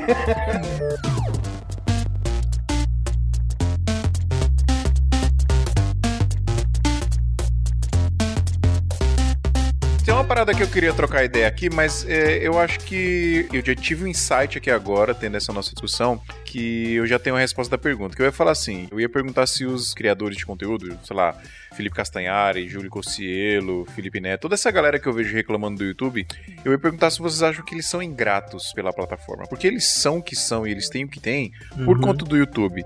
Mas aí, tendo essa nossa conversa aqui, eu percebi aqui que o YouTube é o que é também por conta desses caras. Então, Sim. se, não, eles- se eles não existissem, o YouTube não existiria e vice-versa, né? Então, acho que é muito válido essa briga que eles têm, né, cara? Pra... Porque, é, é, tipo, o YouTube é o que é por causa deles e o YouTube tá meio que. Ah, se vira aí agora, mano. Não, você não precisa mais de vocês, né? Uma parada assim, né? É complicado, assim, porque hoje a gente tem aí o YouTube, né? A gente até falou, fez essa meio que essa retrospectiva toda aí. Hoje o YouTube já é o segundo não, maior buscador, né? O primeiro é o pai dele, né? Que é o Google. e o segundo é o YouTube. Querendo ou não, É. o Google tem essa força, né? A gente não sabe como é que ele né, pode se impor para os criadores em si. Então, Ale. são até como Os caras entram no Google e pesquisa YouTube. Aí aparece o YouTube, aí o cara clica no YouTube e faz a pesquisa dele, entendeu? Por isso que é o segundo. só por isso, né? Ô Camilo, só queria fazer uma pergunta pra ti, cara, porque a gente tá falando aí de como que o YouTube ganha dinheiro e tal, não sei o quê, e os criadores de conteúdo também, eles têm outras formas de ganhar dinheiro, né? Além do- dos anúncios que o próprio YouTube tem, eles podem fazer um anúncio à parte, né? Por exemplo, que nem o Gustavo Lima fez na live dele, né? Que ele falou sobre a Brahma, falou sobre outras empresas durante a live que ele estava produzindo, e outras formas também que o criador de conteúdo consegue criar. Mas você acha que o YouTube, ele meio que cria é que eu não tô achando a palavra certa, mas uma inveja do, do criador de conteúdo tá utilizando a plataforma dele e o YouTube não tá ganhando nada com essa, essa empresa que está patrocinando o vídeo, mas não tá por meio do YouTube? Ó, vou te falar assim, que não é que ele cria uma inveja, mas são negócios. Então, o que eles Imagina desenvolvem... aí, vários acionistas na sua orelha. Exato, então é isso. Mas assim, o tanto que o YouTube já vem desenvolvendo uma plataforma, e já tem rumores, dele mesmo tem uma plataforma onde as marcas podem entrar em contato com você lá dentro e poder fazer isso que o Gustavo Lima fez, só que por dentro do YouTube. Ou seja, ah, você pode ter anúncios, você pode ter outras coisas, né? Já existe, né? Assim, igual tem o Masthead que eu falei para vocês, já existe modelos de monetização para grandes criadores né? Então são programas onde esses grandes criadores participam, que a marca vai lá e compra 10 vídeos, 20 vídeos, 15 vídeos e pagando um valor direto para o criador. Né? Então assim, isso já existe. Né? Não é que o YouTube não tem. Já existe. A grande diferença é que assim, a gente pensa comigo, é, o YouTube é a plataforma mais livre, mais fácil de você entrar. Então, assim, você não precisa de nada. Antigamente você precisava confirmar, ter e-mail, precisava. Cara, era muito complexo no começo. Hoje você não faz nada. Você tem uma conta no, no Gmail, botou o teu telefone para falar que você não é um fake, acabou, você já tá ali dentro do YouTube. Então, é, é difícil replicar isso de uma maneira escalável. Então, como é que eu faço isso funcionar para um canal, por exemplo, do Lucas Neto, que tem 29 milhões de pessoas, e para o canal do Zezinho Silva, que tem duas pessoas? Então, assim, cada vez mais vai ficar mais difícil isso replicado. E é por isso que o YouTube divide os seus criadores por tamanho. Né? Então, tem os, os criadores que ele vai trabalhando desde zero a mil seguidores, né? que são os criadores que ele vai trabalhando dentro das premiações, né? Vocês já devem ter visto, né? Passou de mil, pode fazer live. É, não, mas é exatamente isso, né? São os criadores é, prata, ouro, grafite, né? Então, é, diamante, né? Então, assim, As placas, né? Até pelas placas. ah, é, começa com as placas, né? Mas é que são os grandes botões aí que eles falam. A grande maioria das pessoas, as placas realmente começam aí com 100 mil, né? Que é o primeiro, que é o Play de prata. Depois, que é esse que a gente tem em 25. Depois tem o Play de ouro, que é 1 milhão de inscritos. Aí vem o Play de diamante, que é 10 milhões de inscritos. E o Play de rubi, que é, é- é 50 milhões de 50. inscritos. Que aí é o PewDiePie, é uma galera. E já tá se falando sobre o botão de diamante vermelho, que é 100 milhões de inscritos. Que só tem hoje, né? Quatro canais aí, que é o PewDiePie, o YouTube Music. O PewDiePie já chegou em 100 milhões, mano. O cara, o cara é brabo. Cacete. Então, assim, é, ele vai dividindo isso. Então, isso tem os dois pontos, tá? A gente tá olhando o lado bom. A gente precisa olhar o lado ruim também. Tem muita gente querendo burlar a plataforma, querendo fazer besteira, querendo roubar conteúdo. Então, por exemplo, nessas lives que a gente tá vendo dos cantores, sertanejos, não sertanejos, seja o que for, eles estão usando aquela coisa lá, né? O QR Code lá. Ah, legal, não sei se é legal, né? Bacana. Eu particularmente odeio, mas o que, que as pessoas estão fazendo? Estão criando canais eu replico a live dessa pessoa via um, um sinal decodificado e eu mascaro na frente uma nova camada onde o QR Code vai para minha conta. Nossa, mano. Ah, os caras são ninja, Eu tava. Mano, eu tava pensando aqui, mano, os caras tão replicando na maior boa vontade, querendo, ah, tipo. boa vontade. Querendo, canal- querendo views, né? Querendo é, views. querendo views. Essa, Nossa, essa, velho. essa é a grande merda, entendeu? Assim, sendo bem Uhum. é, é específico e assim, desculpa pelo palavrão, mas é porque eu fico puto, cara. Porque é por causa dessas cagadas que as pessoas fazem que o YouTube acaba trocando várias coisas. Né? Que nem eu vou maravilhosamente dos vídeos resposta. Você podia, em vez de mandar uma, uma mensagem, você podia gravar um vídeo e responder. O que aconteceu? As pessoas começaram a hackear esse modelo para eu poder trazer o cara direto pro meu conteúdo. Ou seja, eu, eu roubava a audiência do teu site falando para mim. Então, em vez de eu dar uma resposta, as pessoas falavam assim: olha, é legal esse vídeo aqui, clica aqui para assistir a continuação, vem pro meu site e tal, e tirava você do outro vídeo. Então, assim, a grande maioria, a- o primeiro ponto que a gente precisa entender é assim: o YouTube está sempre orientado ao usuário. Tudo que ele vai fazer não é para o criador de conteúdo, não é para marca, é sempre para o usuário final. Né? Como é que a gente pode provar isso, Camila? Você está falando porque você usa isso? Não, é só você ver as, as ações que o YouTube tem feito principalmente sobre países que têm baixo Wi-Fi ou tem problema né, com internet, né, a Índia e também o Brasil também foi um dos escolhidos para testar o YouTube Go, que é o quê? É um, um app do YouTube que é igual ao YouTube, só que você pode baixar os vídeos para assistir em menor qualidade, você pode conectar só no Wi-Fi para não gastar o seu, a sua banda. Então, assim, o YouTube está sempre, sempre, sempre com foco no usuário.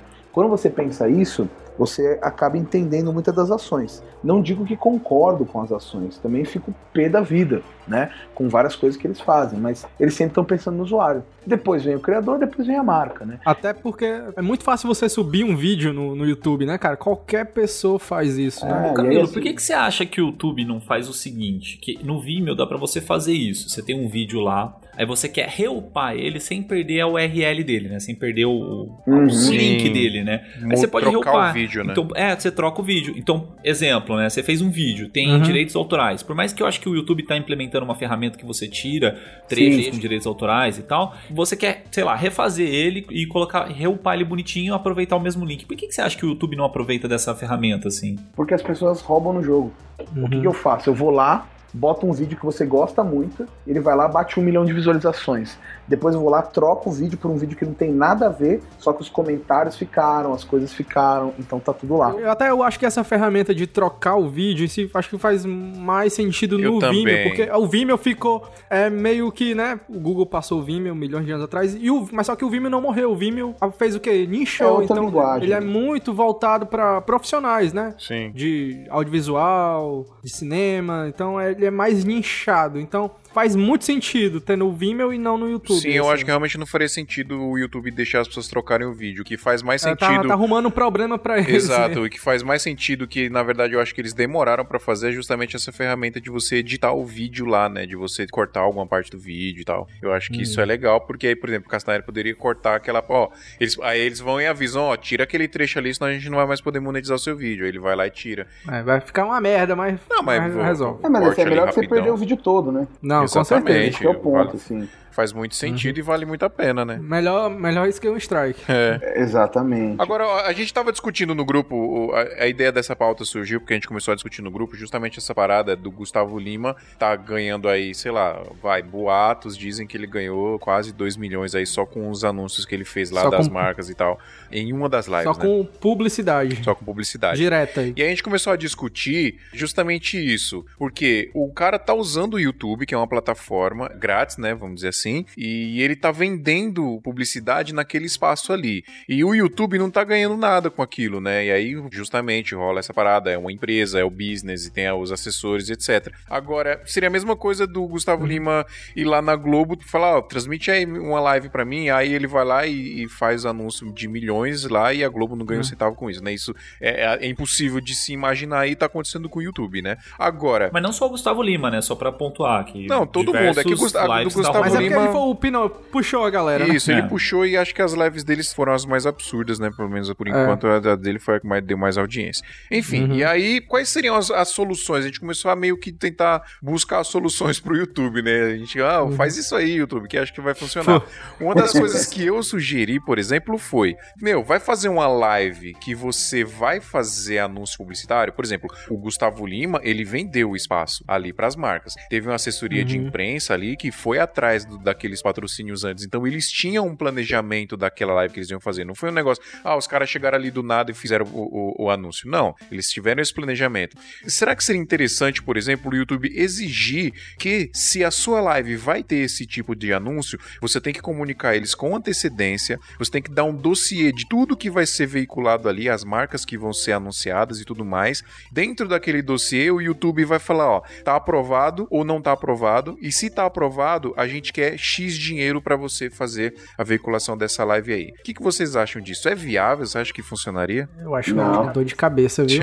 É uma dor de cabeça. Primeira coisa que você falar pra mim, ó, não, ah, não tá aprovado. Eu falo, então foda-se, eu vou fazer no Vimeo, vou fazer em qualquer outro Uhum. lugar, e aí ele pede, a- pede audiência. Sim. Eu li algum canto que o, que o Gustavo já ia, já tava fazendo um app aí, que ia fazer Ah. na plataforma própria dele. Ô Camilo, mas será que, que outra plataforma que não fosse o YouTube tem poder de banda pra aguentar, sei lá, 5 milhões de pessoas assistindo ao mesmo tempo? Até a Twitch, né, cara? A Twitch tem a- os campeonatos de League of Legends, passa por lá. Sim, E é sim, isso. saquei. Eu acho que é só questão de tempo e duplicar servidor. A Twitch faz Uhum. isso, a JDW faz isso. Então, assim, tem vários pontos que vai. O Instagram, no, no- nas primeiras duas, três semanas de quarentena, caiu várias vezes por causa de live, né? O live em excesso. Sim. Agora eles já estão replicando o servidor que você pode ver que tem 500 mil lives e não cai. Apesar que ele não é uma rede social para vídeo, né? É uma rede social para foto. A gente que usa vídeo porque a gente é besta, mas ele, ele é uma rede social para foto. Ele não tem é, esse ponto, tanto interação, tanto tudo. É isso. Mas eu, assim, se o o YouTube começa, e aí fica entre a cruz e a espada, né? A gente retém o cara para ele não ganhar dinheiro sem passar por a gente.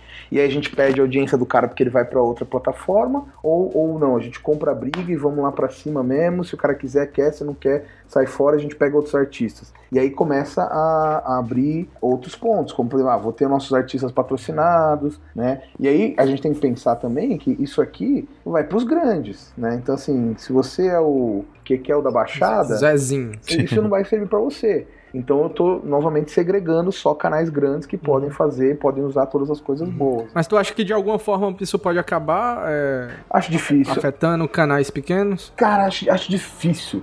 O ponto, porque a, a, a diferença é o seguinte, o canal pequeno, ele pode fazer aí, eu vejo, a o YouTube disponibilizou lá o Fique em Casa pra você usar na sua, é, o selo, as coisas, tudo dá pra você fazer. E eu tenho uns amigos lá da Califórnia, que tem um- uma banda de pagode chamada Cali Samba, e eles fizeram uma live de quatro horas, cara. E aí, a grande diferença é que eu acho que isso muito mais ajudou do que trouxe. Por quê? A live deles estava recomendada depois da live do Alexandre Pires. Tava lá, live do Nego Velho, e depois veio a live do Cali Samba.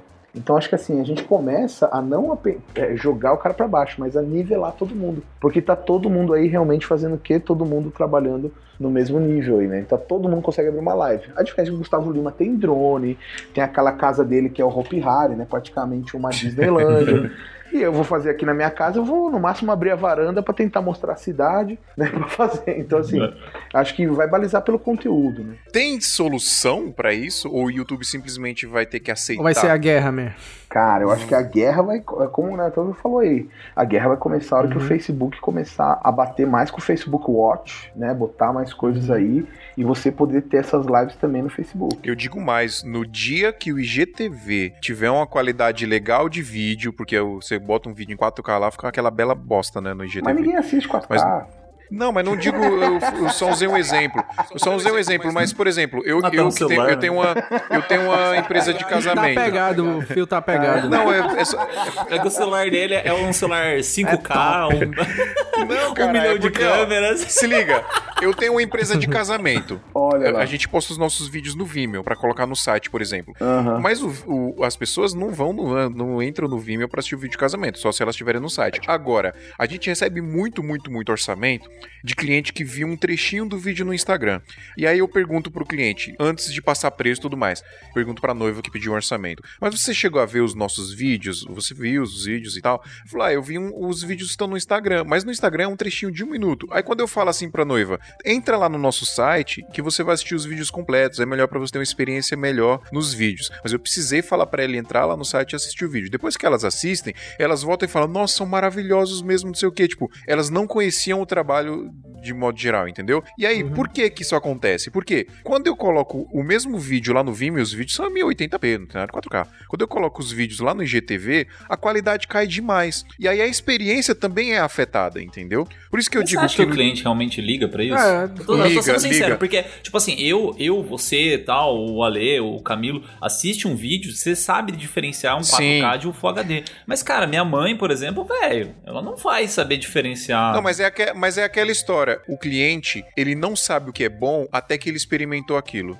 Então, ele vai sentir diferença dos vídeos que ele assiste, por exemplo, no YouTube, que tem aquela qualidade legal em 1080p. E o YouTube tem uma qualidade legal em 1080p. Uhum. A não ser que o vídeo que o cara gravou, gravou de forma porca. E aí ele vai no IGTV e ele tem aquela qualidade mais fraca, entendeu? É perceptível assim. Você perde Ah, mas um, acho que é costume. Por exemplo, que nem você mandar vídeo no WhatsApp. A pessoa que tá recebendo sabe que não vai vir numa qualidade boa, sabe? Mas é quando, a que, gente tipo, tá, mas quando a gente tá vendendo uma experiência, que é o cara assistir um, um vídeo de casamento com qualidade, é diferente. Várias vezes já veio o casal fazer, fazer reunião aqui comigo, eu coloco o vídeo na TV aqui em Full HD bonitão, eu brilho os olhos dos noivos. Isso é um argumento de venda, a qualidade de imagem, entendeu? Querendo ou não é. Mas o ponto nem é esse, o ponto é, no dia que o IGTV melhorar a qualidade dos vídeos, e sim, o 4K faz diferença, principalmente para, por exemplo, eu só assisto os vídeos do Mark Brownlee lá em 4K, porque eu sei que ele filma de Red, não sei o quê. É, eu sou um nicho, eu sou um nicho, mas o cara é gigante no YouTube, entendeu? Mas você assiste no celular ou você Mas, assiste no mas é o computador? dispositivo, é isso que eu ia falar, o dispositivos Eu, diferentes. eu raramente, eu raramente assisto vídeo no celular, principalmente vídeo de YouTube, Então, essas porque paradas. 4K Mas o no celular não faz o cara vai sentido, assistir no cara. celular. É, IGTV e O celular. IGTV é no celular. Mas a qualidade muda. É que assim, mesmo o, que, o, o que que eu acho? É que são estratégias diferentes e plataformas diferentes. O Instagram, ele tem três estratégias, que é o, o Stories, que é 15 segundos, a ideia é ser objetivo, ser mais o dia a dia, ser uma coisa mais tipo assim, acabou, tá ligado? Estilo Snapchat. 4G. É, aí tem o feed, que é um minuto, é cravado um minuto, porque é o tipo de linguagem dele. Tem que ser uma linguagem mais objetiva, porque quem tá folhando o feed do Instagram não tem tempo para ficar assistindo um vídeo de 5 minutos, diferente de quem tá no YouTube, por exemplo. E outra estratégia do, do Instagram é o, o IGTV, que é a, que eles estão apostando, tal, que eu acho que para mim a maior caca deles foi não ter criado desde o começo uma forma de remunerar o Monetização, de monetização. monetizar os criadores de conteúdo no começo. Porque aí os criadores criavam Até lá o Facebook já faz isso. É, Ainda pô, porcamente, mas ainda o faz. IGTV o cara tinha que criar um conteúdo específico em vertical pro IGTV, que só funcionaria no IGTV e não ganharia nada com isso, né? Então, tipo assim, eu achei meio complicado, acho que eles perderam um pouco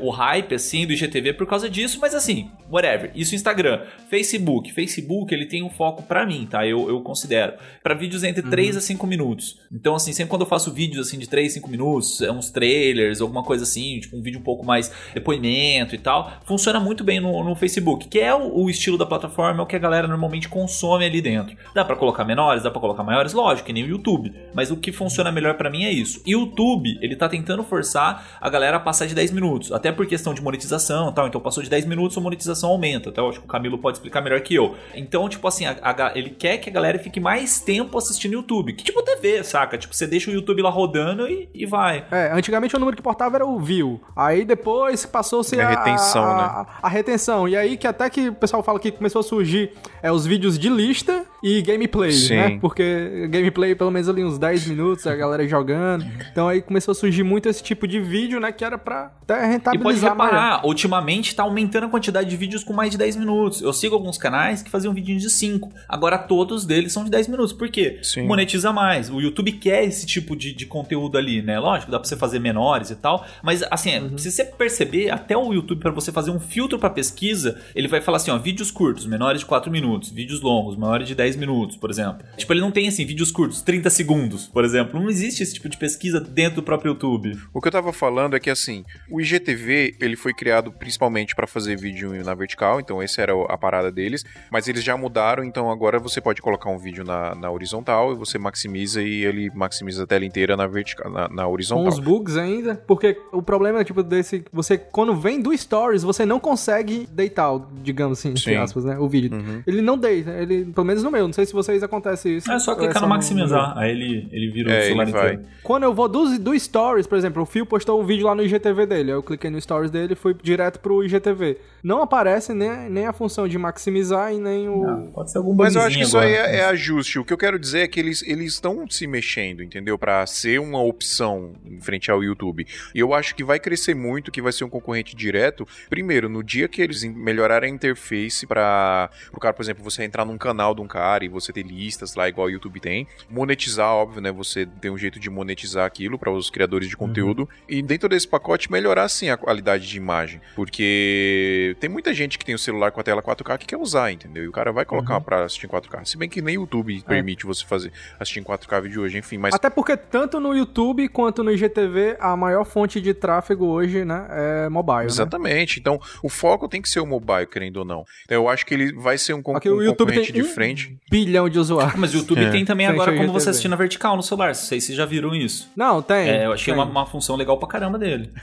Era só pra falar isso, na verdade, que eu acho que vai ser um concorrente direto quando ele fizer esses, essas modificações aí, essas, essas melhorias aí, entre aspas, né? E eu, eu acho que tem muito potencial, cara, o IGTV pra isso. Não, não, não. Os vídeos verticais tem aí desde 2017, 2018, que ele já permite que você faça aí o vertical e quadrado, né? No YouTube, né? No YouTube. Foi uma prévia dos stories do YouTube que chama Reels, né? Sim. Então foi, foi uma prévia que eles fizeram. Não sei se deu muito certo, mas. Ah, eu até vejo uns stories do, do YouTube, só que ele fica mais dias, né? Ele fica tipo uma semana, assim, sei lá. É. Não, o Entendo. grande boom das ferramentas do YouTube, que pouca gente usa aí, se a gente for falar, é o- a aba comunidade, né? A aba comunidade do YouTube é maravilhosa para alcance, para você colocar. Pouca gente usa, Sim. pou- pouco criador usa. E assim, não precisa trabalhar muito não. Se tem um criador, se de repente você tá escutando a gente aí, tu tem o seu Instagram que você produz sempre. Cara, replica o teu conteúdo lá que você vai ver a, a quantidade de gente que vem. Como é que funciona a comunidade? Me explica. É uma aba comunidade que vem para canais acima de 10 mil inscritos. E aí você, você não vê que de repente às vezes você tá rolando no, no app do YouTube e você lá de repente às vezes tá colocando e aparece uma imagem. Você fala assim, caramba, é uma imagem, não é um vídeo? Ou aparece um- Um texto, uma, né? uma enquete, um texto, alguma coisa para você responder lá. Então, assim, isso é dentro da aba comunidade. Como pouca gente está fazendo, ele você ganha ali um espaço gigante. É mais ou menos como começou aí a, a parte do- dos anúncios, né? Como tinha pouca gente participando, se ganhava mais. Hoje o bolo publicitário você precisa dividir com muito mais gente. Qualquer pessoa hoje abre um canal no YouTube, faz aí qualquer coisa e, cara, se você bater 4 mil horas em 12 meses, mil seguidores, você já tá apto a receber anúncio. Então, assim, é mais uma pessoa que vai lá dividir com você o ganhozinho total, né? Então, assim, é comum, é normal. Então, quando as pessoas falam, ah, o YouTube tá pagando menos, o YouTube tá pagando menos, na minha cabeça, eu venho assim, pô, será que a pessoa não pensou que não é que ele tá pagando menos, mas que ele tá pagando mesmo, só que tem muito mais pessoas lá dentro? E aí, Sim, como é que a gente ser. bate isso, assim? Quantos canais, se você bot- botar aí no, no- no Google, põe assim, canais no YouTube com um milhão de inscritos. Eu duvido que você conheça todos. Tem canais que você vai assim olhar e vai dizer, meu Deus, mas como assim? Esse canal tem um milhão, eu nunca vi. Eu nunca vi, né? Então, assim, Vitinho 12 tem, com certeza. Vou olhar aqui. O Vitinho doido. Não, mas se, se- você pegar assim, assim, tem vários canais com um milhão de inscritos que você vai fazer. Você não olha, você vai assim, meu Deus, caramba, não sabia desse. Sabe? Claro, você vai saber dos mais, né? Do Condizila, o Whindersson Nunes, Sim. o Você Sabia. Authentic, é. Só que esses tem aí, estão batendo os 10 milhões, 12 milhões. O novo ponto agora é bater um milhão. E um milhão não é difícil, cara. Um milhão não é difícil. Um milhão com consistência. Então, você vai ter em 4, 5 anos de canal, você bate um milhão.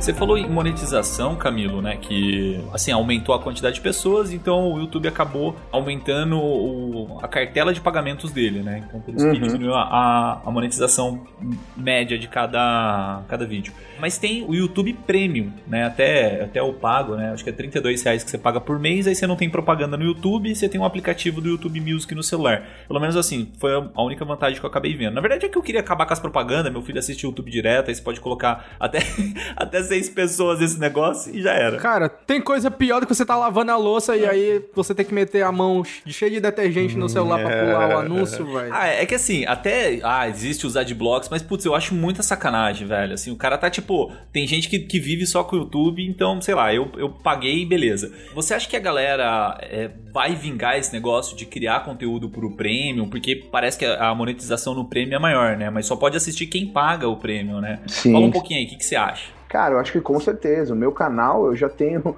eu já tenho monetização do YouTube Premium assim mais do que do que o normal assim. O que acontece é, é o que não é que assim ele paga melhor, é que lá o anunciante pode escolher melhor. Então você tem anunciantes que pagam muito melhor, tem projetos. Então assim, não é que eu vou botar qualquer coisa lá e vou receber mais. É que lá você tem conteúdos que você pode monetizar melhor e mais facilmente do que os conteúdos abertos. Então, assim, é comum. Só, só para então, você entender rapidinho, por exemplo, eu pago o Premium, né? Se eu quiser assistir esse conteúdo que você criou para o Premium, eu consigo assistir, mas se outra pessoa que não paga quiser assistir, ela não consegue? Não, tem, tem vários pontos. Uh, o YouTube Premium, ele é uma funcionalidade do YouTube que você pode assistir qualquer canal sem anúncio. E é esse valor que você, como usuário, paga para o YouTube, ele tecnicamente divide com os criadores que você assiste. Então, ponto. O que você não assiste de anúncio, o YouTube divide, calcula isso e paga para os criadores por isso. O que você está falando é, é, tem dois pontos, né? O, o YouTube Red, que foi descontinuado, que era justamente isso, você criar conteúdo específico para a plataforma que só quem tinha acesso ao YouTube Red podia fazer. E aí a gente tem o YouTube Originals, que também é um conteúdo dentro do YouTube sobre peças originais. Então o que eles faziam? Eles pegavam os maiores canais pra, e faziam vídeos exclusivos para isso. O que acontece? Muitos desses canais são é, de molecada, então assim, faziam muita besteira. Então, tipo, por exemplo, aquele Logan Paul, que teve um, aí um tempo atrás, ele foi naquele jardim dos suicidas no Japão e filmou a galera e riu. Esse cara tinha um contrato de fazer dois filmes no YouTube Originals com o YouTube Originals, os caras cancelaram. Então, o que virou, né, que é o YouTube Red, o YouTube Originals, tudo mais, o que virou é que o YouTube transformou o YouTube Originals no seu VOD, no seu Video On Demand. Então, hoje, ele, ele é muito mais um lugar onde oferece filmes e séries originais do YouTube, é, além de, claro, eventos exclusivos e todas as coisas que ele, que ele faz, né? Então, como essas lives aí, do que um lugar para você ter isso fechado. Né? Só para entender assim, é, o YouTube Red era onde os YouTubers postavam conteúdos exclusivos para os pagantes, né, para quem tá assinando o YouTube, e o Originals era o que tinha os as séries, os filmes Isso. originais da, do YouTube. Agora, matando o Red, quem fazia aquele conteúdo específico para assinantes não existe mais ou passou pro Originals? Isso que eu não entendi. Não, então, não, isso não, existe mais. No, no YouTube, do que eles colocaram, isso não existe mais. Não existe nenhum ponto hoje onde você põe um conteúdo e feche para isso. É, o que existe são os membros de canal. Então você pode fazer hoje, a única maneira de você fazer isso é um membro. Então, por exemplo, eu vou lá e como se fosse o Patreon, e dentro do canal eu pago lá para você quanto você quiser, começa em um dólar, né? Em 99 ou 300 reais né, em convertendo, mas é, é, e você lá pode falar que assim, ó, esse vídeo é somente para os meus assinantes. Então isso funciona. Hum, entendi, entendi. Então Legal você pode aí. assinar. Então assim, ah, pô, eu quero assinar o canal X e eu tenho. O primeiro canal no Brasil a usar isso é um canal de audiovisual, que é o vlog do Zec. O vlog do Zec é, é, assim, super famoso, foi um dos primeiros a utilizar. E ele cobrava R$1,99. Eu falei mal dele quando ele começou a fazer isso aí. É, então, um valor super irrisório. super irrisório pela qualidade do cara. Era muito bom. Não, é, realmente. Os, os vídeos dele eram fantásticos. É, o ponto, assim, que a gente não tá pronto, e por isso que, assim, eu não gosto de comparar com os Estados Unidos, nem com outras coisas. A gente tem que, infelizmente, se comparar com a Índia mesmo, não desmerecendo a Índia, mas eu tô falando em massa, porque, assim, a grande maioria das pessoas acha que, tipo, tá no YouTube, por que eu tenho que te pagar, né? Então, esse é um ponto muito complicado, essa, essa equação, né? Então, como é que a gente faz isso, né? Tipo, eu como criador, eu quero que o YouTube me pague isso tudo e que ele não tire a monetização quando eu usar um conteúdo de outras pessoas, porque eu tô ajudando. Só que ao mesmo tempo eu não quero pagar pra assistir porra nenhuma de ninguém. Então assim, fica numa, numa sinuca de bico, que, que é isso? Então tipo assim, pô, cara, tem, tem que ir cedendo cada passo, né? Eu hoje não recomendo que você tenha isso dentro do YouTube. Se você fosse, ah, Camila, eu tenho vídeos é, especiais que eu quero fazer, vídeos tudo, cara, eu recomendo você ter o seu próprio VOD, né? Seu próprio Netflix. Hoje dá pra você Uhum. fazer isso é muito fácil, né? No Brasil, a gente tem a pioneira aí que segue atrás do YouTube, que é a Sambatec, né? Do meu amigo Gustavo Caetano, se ele estiver escutando aí, um abraço para ele. Mas você pode criar você mesmo. Você pode pegar uma área de membros aí, da Monetize, do Hotmart, e você fazer isso, né? Tem ainda aquela outra ferramenta que o YouTube lançou também, acho, não sei quanto tempo faz, mas que é o Superchat. Ah, Superchat, muito legal. Ela, ela, é? ela é muito boa, ela é muito boa. Ela é pras lives, né? Qualquer um pode ter acesso ao Superchat, qualquer um que tá apto a produzir lives tem o O Superchat. que, que é o Superchat? Pra galera entender. O Superchat é o seguinte, por, por conta do, do crescimento das lives, todo mundo fazendo live, o YouTube queria dar uma- um outro tipo de monetização. Como você ficar numa live e aparecer um anúncio é horrível pra retenção, imagina, tu tá numa live de uma hora, cada 10 minutos vem um anúncio, Putz, pode pô, crer. você sai fora, né? Você realmente vai. Fala, meu, esquece, vou, vou sair. E aí o que eles criaram? O que eles criaram, né? Entre aspas, assim, porque é uma coisa que eu falo, e Já, aí, já tem no Twitch, né, também? já tem no Twitch, mas Isso. que a Twitch também não criou. Se a gente falar e a gente vê, e é até um tema polêmico quando eu falo isso, as pessoas me julgam, por favor não me julguem, tá? Mas tudo Uhum. isso vem do mercado pornô. Tudo isso vem do- da- dos chips, né? da- da- das gorjetas que você dá pras cangirls, né? Isso lá em 2006, 2007. Então isso chegou agora aqui em 2012, 2014, e todo mundo, uau, olha que. Mas nada mais é do que isso. né? A gente teve um episódio que a gente é, gravou falando com uma galera do pornô, né? Da indústria do pornô aqui no Santa Mãe do Visual. Aham. E aí a galera falou disso aí, né? Tipo, que o mercado do pornô traz revoluções pro audiovisual, né? Por exemplo, Muito você entra, tipo, sei lá. Xvideo, essas coisas, você passa o mouse em cima do vídeo sem clicar sem nada. Ele dá um preview de como que vai ser o vídeo. Aí o YouTube, tipo, implementou isso de um Caraca! tempo pra cá. Pode crer. O pornô Pode que crer. inventou tudo no audiovisual, o pornô que inventou o VR, o pornô que inventou o 3D, o pornô que inventou tudo, rapaz. Pornô salvou a internet. Exatamente, É, respeita cara. o pornô aí, ó. É como dizem, né? Assim, o pornô dá um pau em tecnologia, né? Mas só pra fechar o superchat, o que, que é o superchat? Pra você não ter anúncio nas lives, você pode ir lá e falar assim: eu quero doar X reais ou X dólares pra esse, esse ao vivo. Uhum. E o comentário aparece, né, lá né, pro cara bem destacado. É, aí, ele- aí conforme você doa, ah, 5 reais fica um minuto, 10 reais fica 5 minutos. E aí você doa, isso entra no Google Wallet, né, no Google Pagamentos do criador. Então eu posso fazer uma live aqui e ficar falando, ó, doa aí, as pessoas vão dando o superchat. Esse dinheiro vai to- total pro criador ou tem aquela velha e boa divisão? É, o que, o que eles trazem aqui... Tem que, a mordidinha, o, né? É, o valor é 70% pro criador e 30% pro YouTube. É um pouco maior do que o, o AdSense, mas é, já é um valor muito bom, assim. Show de bola. Pes- Pessoal, façam vídeos no YouTube e ganhem dinheiro, fiquem ricos e milionários. Não façam podcast. Porque só, só eu e o Adriano, só eu e o Adriano que ficamos ricos e Ou milionários. melhor, façam podcasts com lives, com superchat e... Vamos, esse vamos vídeo. inventar o superchat do podcast, eu, Camilo. Vamos ficar rico, Pô, Camilo. esse é um ponto muito importante.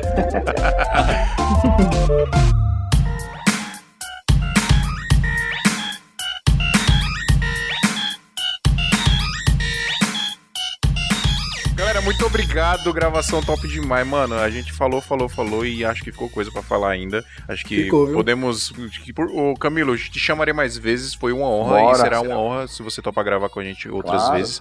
Vai ser top demais. Valeu, Ale. Agregou muito, viu? Agregou, agregou Agregou muito. Obrigado. demais. E a pergunta que não ficou respondida: o YouTube vai salvar o audiovisual? O, o YouTube, na verdade, ele é responsável pelo que o audiovisual é hoje e está salvando o audiovisual agora na quarentena. Então todos temos que agradecer o YouTube. Eu agradeço muito o o Gustavo, YouTube. né? E o Gustavo Lima Vamos no também. profissional. Um abraço, Gustavo. É isso, pessoal. Muito obrigado. Episódio top demais e até semana que vem. Pou! Tic-flac, tic-pou!